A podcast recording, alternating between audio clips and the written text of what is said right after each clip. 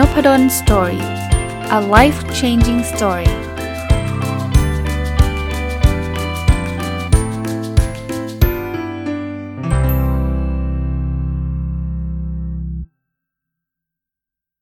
สวัสดีครับ ยินดีต้อนรับเข้าสู่ Nopadol's Story พอดแคสต์นะครับ วันนี้มาต่อจากเมื่อวานนะครับ หนังสือที่ชื่อว่า Connect นะเขียนโดยอาจารย์เดวิดแบรดฟอร์ดแล้วก็อาจารย์แคโรลโรบินนะ ก็เมื่อวานได้รีวิวไปจากข้อคิดทั้งหมด ตอนแรกคิดว่า 19 นะจริงๆ มี 18 ข้อนะครับ 18 ข้อก็รีวิวไปถึงข้อ 10 แล้วเรียบร้อยนะครับ วันนี้มาดูต่อกันนะครับ ข้อที่ 11 นะ ที่ผมเขียนสรุปไว้นะครับ เขียนไว้ว่าในเรื่องความสัมพันธ์นั้นเนี่ยเรามีทางเลือกอยู่เสมอ แต่การตอบสนองจากฝ่ายตรงข้ามนั้นเนี่ยอาจจะทำให้ทางเลือกบางทางเนี่ยมันทำได้ง่าย บางทางมันทำได้ยากนะครับ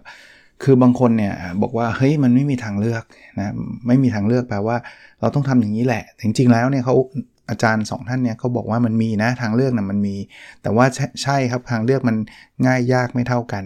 คราวนี้ไอ้ความง่ายความยากเนี่ยมันเกิดจากการที่อีกฝ่ายหนึ่งตอบสนองมาแบบไหน เช่นสมมุตินะเราเห็นเขาทำอะไรไม่ถูกเนี่ยแล้วเราพยายามที่จะไปไปไปแนะนำเขาเนี่ยนะครับ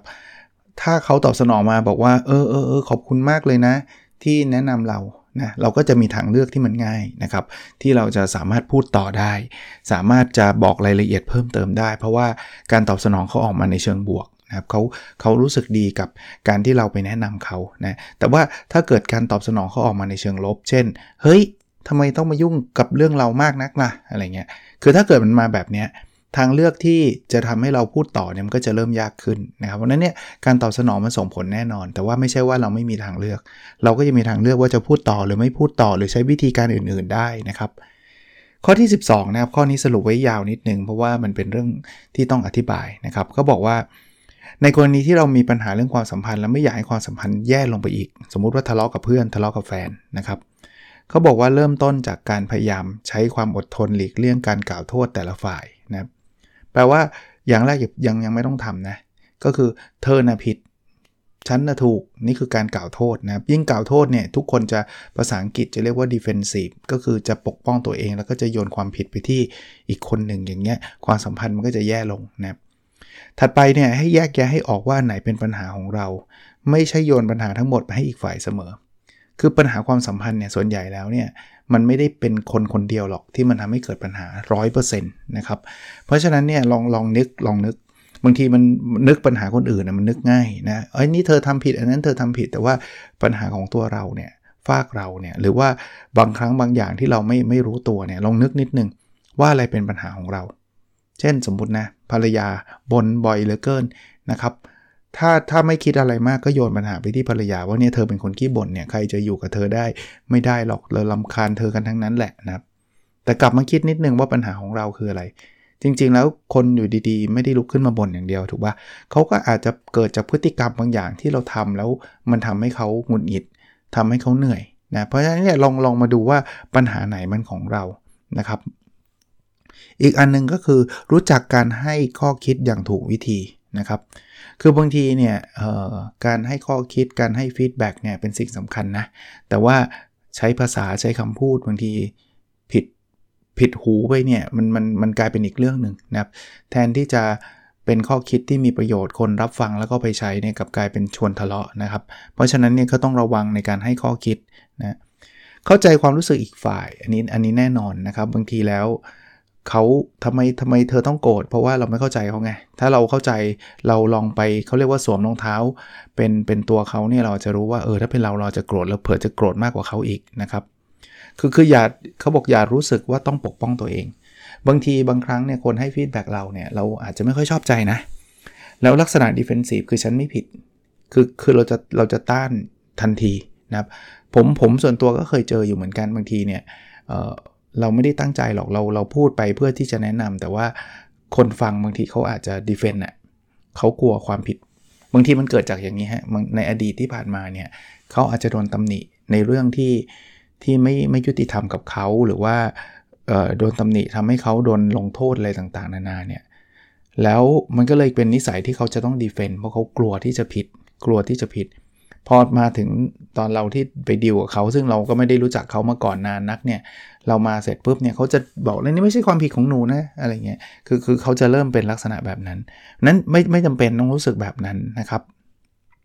ก็บอกว่าถ้าอีกฝ่ายเนี่ยให้ข้อคิดเรื่องพฤติกรรมของเราเนี่ยก็ก็ไม่จำเป็นต้องบอกว่าฉันต้องถูกไม่ไม่ไม่ไม่ไม่ผิดเลยนะครับ หาทางออกร่วมกันครับ พยายามคุยกันนะครับว่าเราจะทำยังไงที่จะทำให้เกิดทางออกที่ดีทั้งสองฝ่าย แล้วก็พยายามอย่าพูดไปนอกเรื่อง เคยเห็นคนทะเลาะกันไหมฮะบางทีทะเลาะกันเนี่ยประเด็นมันมีอยู่นิดเดียวเองประเด็นเดียว แต่คุณลากเอาที่เคยทะเลาะกันในอดีตมาลุยกัน ก็จำได้ไหมเมื่อปีที่แล้ว แกทำอันนี้ผิดเป็นไงเขาบอกอะงั้น 2 ปีที่แล้วแกก็เคย คือคือกลายเป็นเรื่องแบบนั้นเนั่นก็เรียกพูดนอกเรื่องแหละไปเรื่องเรื่องบางทีไม่ใช่เรื่องอิชชูที่เราเถียงกันด้วยซ้ำนะครับอีกอย่างหนึ่งที่ไม่ควร ไม่ควรทำนะ คือทะเลาะทะเลาะแล้วก็แบบโกรธแล้วก็หนีออกไปจากตรงนั้นทันทีเลยอย่างเงี้ยความสัมพันธ์มันจะแย่นะครับ คุยให้จบนะคุยให้จบ แล้วถ้าเกิดมีข้อสงสัยถามเลย เอ๊ะเดี๋ยวเดี๋ยวที่เธอพูดเรื่องนี้มันหมายถึงว่ายังไงนะครับ เวลาเวลาเราจะทำให้ความสัมพันธ์ระหว่างเรากับคู่คู่จะเรียกว่าคู่สนทนาเราเนี่ยดีขึ้นเนี่ยก็คือหาเป้าหมายร่วมกันนะจริงๆแล้ว ทั้งสองคนเนี่ยถ้าเกิดไม่รักกันเนี่ยคงไม่มานั่งคุยกันตั้งแต่แรกอยู่แล้ว ถ้าเขามานั่งคุยกันเนี่ยแสดงว่าเขารักกัน เพราะฉะนั้นเนี่ยหาเป้าหมายร่วมกันเมื่อจริงเราเราอยากให้ความสัมพันธ์มันดีขึ้นนะเราไม่จำเป็นต้องเห็นด้วยนะไม่เห็นด้วยกันพ้องเห็นพ้องต้องกัน100%นะครับหรือว่าเราอาจจะไม่จำเป็นต้องเห็นด้วยกับวิธีการแก้ปัญหาของอีกฝ่าย เขาอาจจะเสนอว่าถ้างั้นเราทำแบบนี้ ไม่ได้แปลว่าเราต้องทำตามตลอดนะครับ แต่การไม่เห็นด้วยก็ไม่ใช่แปลว่าต้องทะเลาะกัน ก็ผมว่าเป็นข้อคิดที่ดีหลาย ๆ ข้อนะครับ ลองเอาไปจะเลือกแก้ไขหรือว่าปรับปรุงความสัมพันธ์ระหว่างเรากับใครสักคนที่เราเราแคร์นะครับให้มันดีขึ้นนะครับคราวนี้เวลาเราจะแก้ไขความสัมพันธ์เนี่ยเขาบอกว่ามันมีหลุมทางทั้งหมดอยู่ 8 เรื่องนะอันแรกที่เป็นหลุมพรางแปลว่าไม่ไม่ไม่ควรทำอะหรือต้องระวังนะครับด่วนตัดสินอีกฝ่ายอ๋อฉันรู้แล้วที่เธอทำแบบนี้เพราะว่าเธอขี้เกียจอย่างเงี้ยคือคุณไปตัดสินเขาก่อนเลย อย่าพึ่งนะครับ อย่าพึ่ง 2 คือคิดว่าถ้าไม่เป็นแบบนี้ต้องเป็นอีกแบบแน่นอน คือเป็นคนที่เขาเรียกว่าเป็น black and white คือไม่ขาวต้องดำจริง ๆ มันมีหลายสีนะครับ มันมีสีเทา มันมีสีแดง สีเขียว มันไม่จำเป็นต้องขาวกับดำเท่านั้น เพราะฉะนั้นเนี่ย เหมือนกับสมมุติเรา offer หรือบอก solution บอกทางออกไปว่า เออ ถ้างั้นวันหลังเธอทำแบบนี้สิ เขาบอกเอ้ยฉันไม่อยากทำอ๋อไม่อยากทำไปว่าไม่รักกันใช่ไหมไม่เกี่ยว เขาอาจจะมีวิธีอื่นที่ที่ที่ที่เขาอยากทำมากกว่า แล้วมันก็ทำให้เราเรามีความสัมพันธ์ที่ดีก็ได้นะครับ ไม่ได้แปลว่าเขาไม่ทำตามที่เราแนะนำแปลว่า เขาไม่อยากจะมีความสัมพันธ์ที่ดีกับเรานะอันที่ 3 คือเอาแต่โต้แย้งเรื่องทางออกโดยไม่สนใจความต้องการที่แท้จริงบางทีเอาแค่เอาชนะ เอาชนะในการพูดกันด่ากันแต่ว่าจริงๆแล้วความต้องการที่แท้จริง ไม่ได้ตอบโจทย์เลยนะ เราอยากมีความสัมพันธ์ที่ดีกันไม่ใช่หรอกแต่ว่านี่ไม่ได้ฉันจะต้องถูกเสมอนะครับ อันที่ 4 คือไม่แยกแยะระหว่างความคิดเห็นกับข้อเท็จจริง คือเขาถึงพูดนะฮะเวลาเราเราจะพูดกันเนี่ยเอาให้ชัดว่าเอาข้อเท็จจริงมาวางข้อเท็จจริงที่ทุกคนก็จะเห็นกันว่า ตอนนี้เราทะเลาะกันนะ นี่คือข้อเท็จจริง ส่วนเธอฉันคิดว่าเธอผิดอันนี้คือความคิดเห็นนะฉันคิดว่าเธอขี้เกียจนี่คือความคิดเห็น นะอะไรคือข้อเท็จจริงอะไรคือความคิดเห็นแยกแยะออกมา ข้อเท็จจริงเราจะได้ไม่ต้องมานั่งเถียงกัน หรือถ้าเกิดเป็นข้อเท็จจริงที่ที่ต่างฝ่ายต่างอยู่คนละคนละตัวเลขเนี่ยจะได้เคลียร์กันให้ชัดเพราะข้อเท็จจริงมันเคลียร์ง่ายฮะมันมันชัดเจนครับว่ามันอันไหนใช่อันไหนไม่ใช่นะครับ แต่ความที่คิดเห็นเนี่ย มันมันไม่มีถูกผิดอะ่ะ เพราะแต่ละคนมันมีความคิดเห็นแตกต่างกันได้อยู่แล้วนะครับ เวลาผมผมสอนหนังสือเนี่ย ตอนนี้เปิดเทอมไปแล้วเนี่ย ผมจะบอกว่าคุณพูดมาเถอะ เวลาผมขอความคิดเห็นนะคุณไม่ต้องกลัวถูกผิด เพราะว่าข้อคิดเห็นไม่มีคำว่าผิด มันเป็นความเห็นของคุณคุณจะผิดได้ยังไงอะ่ะ ความเห็นคุณเป็นแบบนี้นะครับ ไม่ใช่ข้อเท็จจริงนี่หนึ่งบวกหนึ่งเท่ากับเท่าไรอย่างเงี้ย เออ มันมีถูกผิดใช่ไหมข้อ5นะ ที่เป็นหลุมพรางคือไม่แยกแยะระหว่างการทดลองกับการตัดสินใจขั้นสุดท้าย บางอย่างเนี่ยที่ฝ่ายสนทนาเราเนี่ยเขาเขาเสนอมาเนี่ยเขาไม่ได้บอกว่ามันจะต้องเป็น final solution นะไม่ได้บอกว่ามันคือการตัดสินใจขั้นสุดท้ายแล้ว จะต้องทำอันนี้เท่านั้นนะจริง ๆ แล้วเขาอาจจะทดลองก็ได้ ถ้าทำแล้วไม่ work ก็เลิกก็ได้นะครับ อย่าไปคิดว่าต้องทำแบบนี้ไปตลอดนะครับ ข้อ 6 คือรู้สึกว่าความต้องการของอีกฝ่ายไม่สำคัญ อันนี้เป็นหลุมพรางแน่ เฮ้ย คุณไม่ได้ซีเรียสเรื่องนี้หรอก คุณรู้ได้ไงว่าเขาไม่ซีเรียส คุณแค่ไปรู้สึกเองว่าเรื่องนี้เขาไม่ไม่สนใจ แต่จริงๆ แล้วเขาจะสนใจมากก็ได้นะครับ ข้อ 7 อันนี้ไม่สนใจลักษณะนิสัยของอีกฝ่าย คือถ้าถ้าอีกฝ่ายเป็นคนแบบไหน ถ้าเรารู้จักเขาดีเนี่ย เราสนใจแล้วเราจะรู้เลยครับวิธีการดิวหรือจัดการหรือพูดคุยกับคนในลักษณะแบบนี้ต้องระวังเรื่องไหนบ้าง ถ้าเกิดคุณไม่สนใจบอก ผมเป็นคนไม่ค่อยแคร์ไม่ค่อยแคร์มันก็มีปัญหาทั้งด้านความสัมพันธ์นั่นแหละ แล้วอันที่ 8 อันนี้ก็เห็นเยอะนะครับ ก็คือไปกำหนดให้อีกฝ่ายทำอะไรที่ตัวเองอยากให้ทำ โดยเฉพาะอย่างยิ่งนะอันนี้อันนี้แชร์ให้ฟังเพิ่มเติมนะ เช่นคุณพ่อคุณแม่กับลูกเนี่ยพ่อแม่ก็จะรู้สึกตัวเองนะว่าตัวเองมีอำนาจสูงกว่าลูก ก็จะบอกว่าเธอไม่ต้องพูด เธอไม่ต้องถาม เธอไม่ต้องเถียง 1 2 3 เธอต้องทำตามนี้จบ ความสัมพันธ์มันก็ไม่ดีครับทำแบบนั้นบางทีลูกก็โดนบังคับไงลูกก็สามารถทำได้ หรือทำแบบไม่ได้พึงพอใจแต่เขาก็ไม่กล้าแสดงออกเขาก็ถ้าถ้าเขาหลบได้เขาก็หลบโกหกได้เขาก็เขาก็โกหกเขาก็ไปอยู่กับเพื่อนมากกว่าอยู่กับพ่อแม่ ไม่ได้แปลว่าอยู่กับเพื่อนไม่ดีนะครับ แต่ว่าเรากำลังจะบอกว่าความสัมพันธ์ระหว่างพ่อแม่กับลูกก็จะแย่ เพราะว่าอีกฝ่ายไม่ได้แคร์ความความรู้สึกเลยนะครับ ไม่ได้พอพูดถึงพ่อแม่อย่างเดียวนะ ในมุมของลูกกับพ่อแม่ก็เช่นเดียวกันนะครับอะมาถึงข้อคิดข้อที่ 14 นะครับ ก็บอกการหาคนกลางเข้ามาช่วยแก้ความสัมพันธ์เนี่ยทำได้นะ เพราะบางทีมันเข้าหน้ากันไม่ติดหรือว่าไม่รู้จะเริ่มกันยังไงก็ก็ ดึงคนกลางมา คนกลางเนี่ยก็อาจจะช่วยประสานทำให้ความสัมพันธ์ระหว่าง 2 คนนี้ดีขึ้น ก็มีเยอะแยะครับเวลาเวลาแฟนทะเลาะกันอะไรเงี้ยเพื่อนสนิทกันก็อาจจะเป็นคนกลางที่มาไกลเกลี่ยทำให้ดีกลับคืนมาดีขึ้นมาได้ แต่ว่าเขามีข้อควรระวังอยู่ 4 ข้อนะการเอาคนกลางเข้ามา คือ 1 คือคนกลางที่เข้ามาโดยที่ไม่รู้วัตถุประสงค์ที่แท้จริง ไม่รู้ว่าจริง ๆแล้วเเขาต้องการอะไร เขาต้องการคืนดีกัน หรือเขาต้องการคุยกันเรื่องไหนยังไง อันนี้อันนี้อันตรายเพราะว่าคนกลางก็ทำอะไรไม่ถูก อันที่ 2 คือเราไปคิดว่าคนกลางต้องหาทางออกให้ จริงๆ ทางออกความสัมพันธ์เนี่ยเป็นเรื่องของคน 2 คน ไม่ใช่เป็นเรื่องของคนกลาง คนกลางเป็นแค่คนประสาน ไม่ใช่แบบไปหาคนกลางมาแล้วบอกว่าโยนโยนภาระให้คนกลางบอกว่า เธอหาวิธีการทำให้พวกเราดีกันสิ คนกลางเขาไม่รู้หรอกนะว่าคุณทะเลาะคุณมี history อะไรเยอะแยะนะครับจะมีประวัติอะไรต่อกันมากมายนะเขาอาจจะไม่ได้เป็นคนหาทางออกที่ดีที่สุดให้คุณนะ คุณต้องหากันเอง แต่ว่าคนกลางจะช่วยประสานนะครับ อันที่ 3 คือคนกลางไม่มีข้อมูลครบถ้วนนะคือคือมาแล้วไม่รู้แล้วทะเลาะเรื่องไหนยังไง แล้วคนกลางแบบนี้ก็ไม่มีประโยชน์มากนักใช่ไหมก็มันมานั่งแอบฟังเราคุยกันอะเอาจริงแล้วเอาไปเมาส์ต่ออีกอย่างเงี้ยก็จะไม่ช่วยนะอันที่ 4 อันนี้ก็ไม่ไม่ไม่ไม่ ไม่เหมาะที่จะใช้คำว่าคนกลางเลยเขาเขาบอกคนกลางที่เลือกเข้าข้างคนใดคนหนึ่ง มาถึงเป็นคนกลางนะแต่บอกว่าเธอผิดเธอผิดเธอต้องขอโทษเขาเขาถูกคนเดียว เธอนั่นแหละผิด เธอมันงี่เง่าอะอย่างนี้ไม่เรียกคนกลางละอย่างนี้เป็นเป็นอีกฝ่ายหนึ่งของอีกฝ่ายหนึ่งนะคือเป็นกองเชียร์ของอีกฝ่ายหนึ่งนะครับ ก็หาได้นะครับหาได้แต่ก็ต้องระวังนะข้อที่ 15 นะ ผมเขียนสรุปไว้จากหนังสือนะครับ บอกว่าในเรื่องความสัมพันธ์นั้นเนี่ยเราควรมีขอบเขตและความคาดหวังให้ชัดเจน ว่าตรงไหนเราควรทำตรงไหนไม่ควรทำ คือความสัมพันธ์ที่ไม่มีขอบเขตนะบางทีมันมันมีอยู่ 2 ด้านนะคือเราไปล้ำเส้นเขากับเขามาล้ำเส้นเราเยอะไปเราไปเราไปล้ำเส้นเขาก็คือเราไม่มีขอบเขต เพราะนั้นเนี่ยเราก็จะคาดหวังนู่นนี่นั่น เธอต้องทำตามนี้ ถ้าเธอไม่ทำตามนี้ฉันจะเลิกกับเธอ เธอไม่ทำตามนี้ฉันจะไม่รักเธอนู่นนี่นั่น ก็ความสัมพันธ์ก็แย่ลงครับที่คุณไปล้ำล้ำล้ำล้ำล้ำเข้าไปในพื้นที่ส่วนตัวเขาเยอะๆในขณะเดียวกันถ้าเกิดคุณปล่อยให้คนอื่นล้ำเข้ามาเยอะๆนะเขาก็บังคับให้คุณทำนู่นทำนี่ถ้าไม่ทำแล้วเขาก็เอาความรักมาต่อรอง ถ้าไม่ทำเขาจะเลิกกับคุณก็มันก็ท็อกซิกอะนะครับเพราะฉะนั้นเนี่ยเราก็ต้องชัดเจนว่าเออตรงนี้เราเราเราคุยกันนะเป็นพื้นที่ตรงกลางที่เราน่าจะต้องรับผิดชอบร่วมกันส่วนอันนี้เป็นเรื่องส่วนตัวของเธอท่านจะไม่เข้าไปยุ่งหรือก้าวไก่ความเป็นส่วนตัวของเธออะไรเงี้ยข้อ 16 นะครับเขาบอกว่าระวังการพูดคุยที่บางหัวข้อเป็นปัญหาของเรา แต่หัวข้อนั้นอาจจะเป็นจุดอ่อนไหวของอีกฝ่ายเช่นเดียวกัน เช่น เช่นยกตัวอย่างนะครับ เช่นตัวเรามีปัญหากับแฟน เราก็อยากจะระบายให้เพื่อนฟัง แต่ต้องระวังนะฮะ เพื่อนคนนี้เขาอาจจะทะเลาะกับแฟนจนกระทั่งเลิกกันแล้วอยากับแฟนหรืออะไรอย่างเงี้ย คือบางทีเนี่ยการการไปไประบายให้เขาฟังเนี่ยมันกลับไปย้ำเตือนให้เขารู้สึกแย่ หรือสมมุติว่าเราประสบความล้มเหลวในการทำธุรกิจ เราก็อยากจะไประบายกับเพื่อน แต่ดันไปเลือกเพื่อนที่เขาล้มละลายอะ่ะเขาจะรู้สึกแบบ คือคือเขาก็เป็นเพื่อนที่ดีกับเรานะ แต่ว่ามันเหมือนไปย้ำเตือนจุดอ่อนเขาแล้วบางทีมันเป็นจุดที่เขาเซนซิทีฟเป็นจุดที่เขาอ่อนไหวนะครับ ก็ต้องต้องลองดูคือคือไม่ได้บอกว่าห้ามห้ามระบายนะบางทีการไปพูดกับคนที่เคยประสบความประสบสิ่งเดียวกับเราเนี่ยบางทีมันก็เป็นเป็นเป็นเราจะได้คำแนะนำดีๆจากเขา แต่ว่าก็ต้องดูว่าเขาอ่อนไหวมากมากน้อยแค่ไหนนะไปพูดแล้วเขาก็บางทีเขาก็เครียดนะ หรือว่าบางทีเขาก็รู้สึกว่าทำไมคุณถึงเอาเรื่องนี้มาคุยด้วยอะไรเงี้ย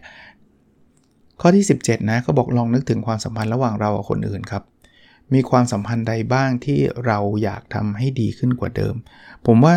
ข้อนี้เนี่ยที่ผมจดไว้ไม่ใช่อะไรฮะคือจริง ๆ เราไม่เคยได้คิดเลยพออ่านหนังสือตรงนี้แล้วเจอประโยคนี้ก็จดมาเพราะว่า เออลองคิดว่าสมมุติเรากับพ่อแม่เนี่ย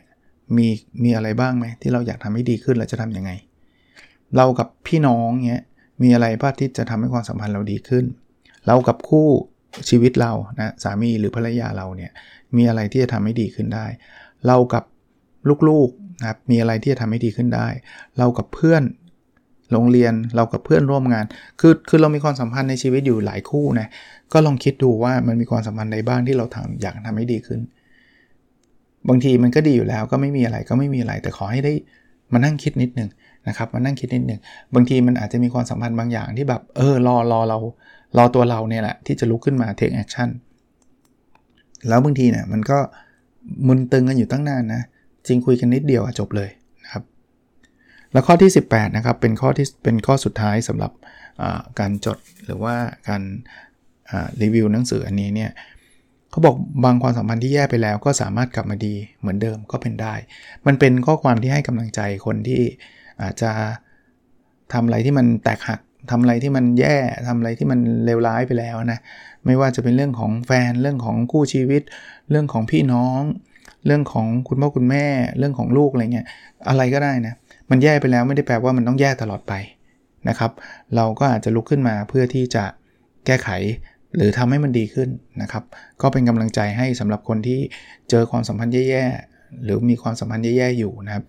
หนังสือชื่อ Connect นะครับ มีคนถามมาผมผมสรุปอยู่ในเพจว่ามีแปลหรือยังความรู้ผมตอนนี้นะมันอาจจะผิดก็ได้นะครับ คือไม่ยังไม่มีนะครับ ยังไม่มีแปล ถ้ามีก็ต้องขออภัยนะครับ อันที่ 2 คือซื้อที่ไหนคิโนคุนิยะกับร้านเอเชียบุ๊กน่าจะมีหนังสือภาษาอังกฤษส่วนใหญ่ ผมซื้อที่คิโนคุนิยะนะครับ หรือก็บางเล่มก็ซื้อที่เอเชียบุ๊กแต่ถ้าเกิด 2 ที่นี้ไม่มี ผมจะซื้อผ่านอเมซอนสั่งมาจากต่างประเทศนะครับ ถ้าเป็นภาษาอังกฤษจะจะเป็นช่องทางนี้เป็นหลักนะอีกนิดนึงอยากอยากเล่าให้ฟังนิดนึงครับ คือผมหลาย ๆ เล่มนะ เวลาผมจด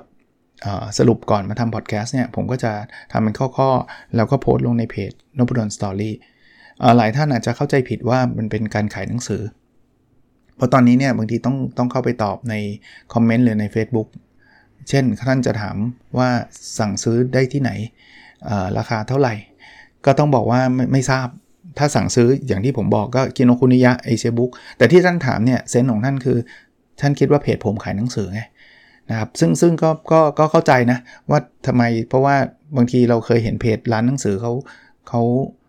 เขาโพสต์อะไรลักษณะคล้ายๆผมเนี่ยทำคล้ายๆผมเนี่ยเพราะนั้นเนี่ย เขาก็จะมีว่าสั่งซื้อได้ที่นี่นะลิงก์นี้แต่ว่าของผมผมไม่ได้ทำเพื่อขายหนังสือนะครับ หนังสือผมมีเล่มเดียว หลายคน inbox มาเลยขอซื้อหนังสือเล่มนี้ผมผมไม่มีนะครับไม่ได้ไม่ได้ขายนะครับ แค่รีวิวให้ให้ได้อ่านเฉยถ้าชอบก็ต้องไปหาซื้อเอง ผมก็จะจะจะจะจะถือโอกาสนี้มามาบอกให้เกิดคนฟัง Nopadol's Story ทราบด้วยว่าไม่ไม่ได้ขายหนังสือพวกนี้นะครับ หนังสือพวกนี้เนี่ยอ่านจบแล้วผมมีเล่มเดียวก็ส่วนใหญ่ก็ไปประมูลเพื่อเอาเงินทั้งหมด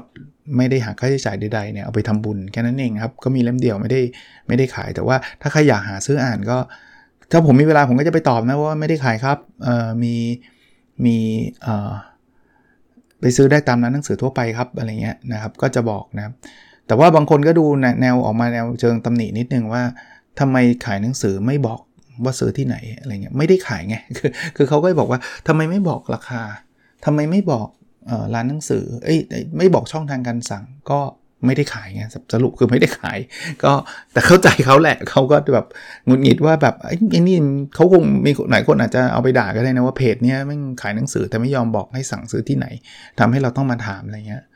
ซึ่งซึ่งก็ชี้แจงไปแล้วนะครับ โอเค วันนี้คงประมาณนี้ครับ แล้วเราพบกันในวิดีโอถัดไปนะครับ สวัสดีครับ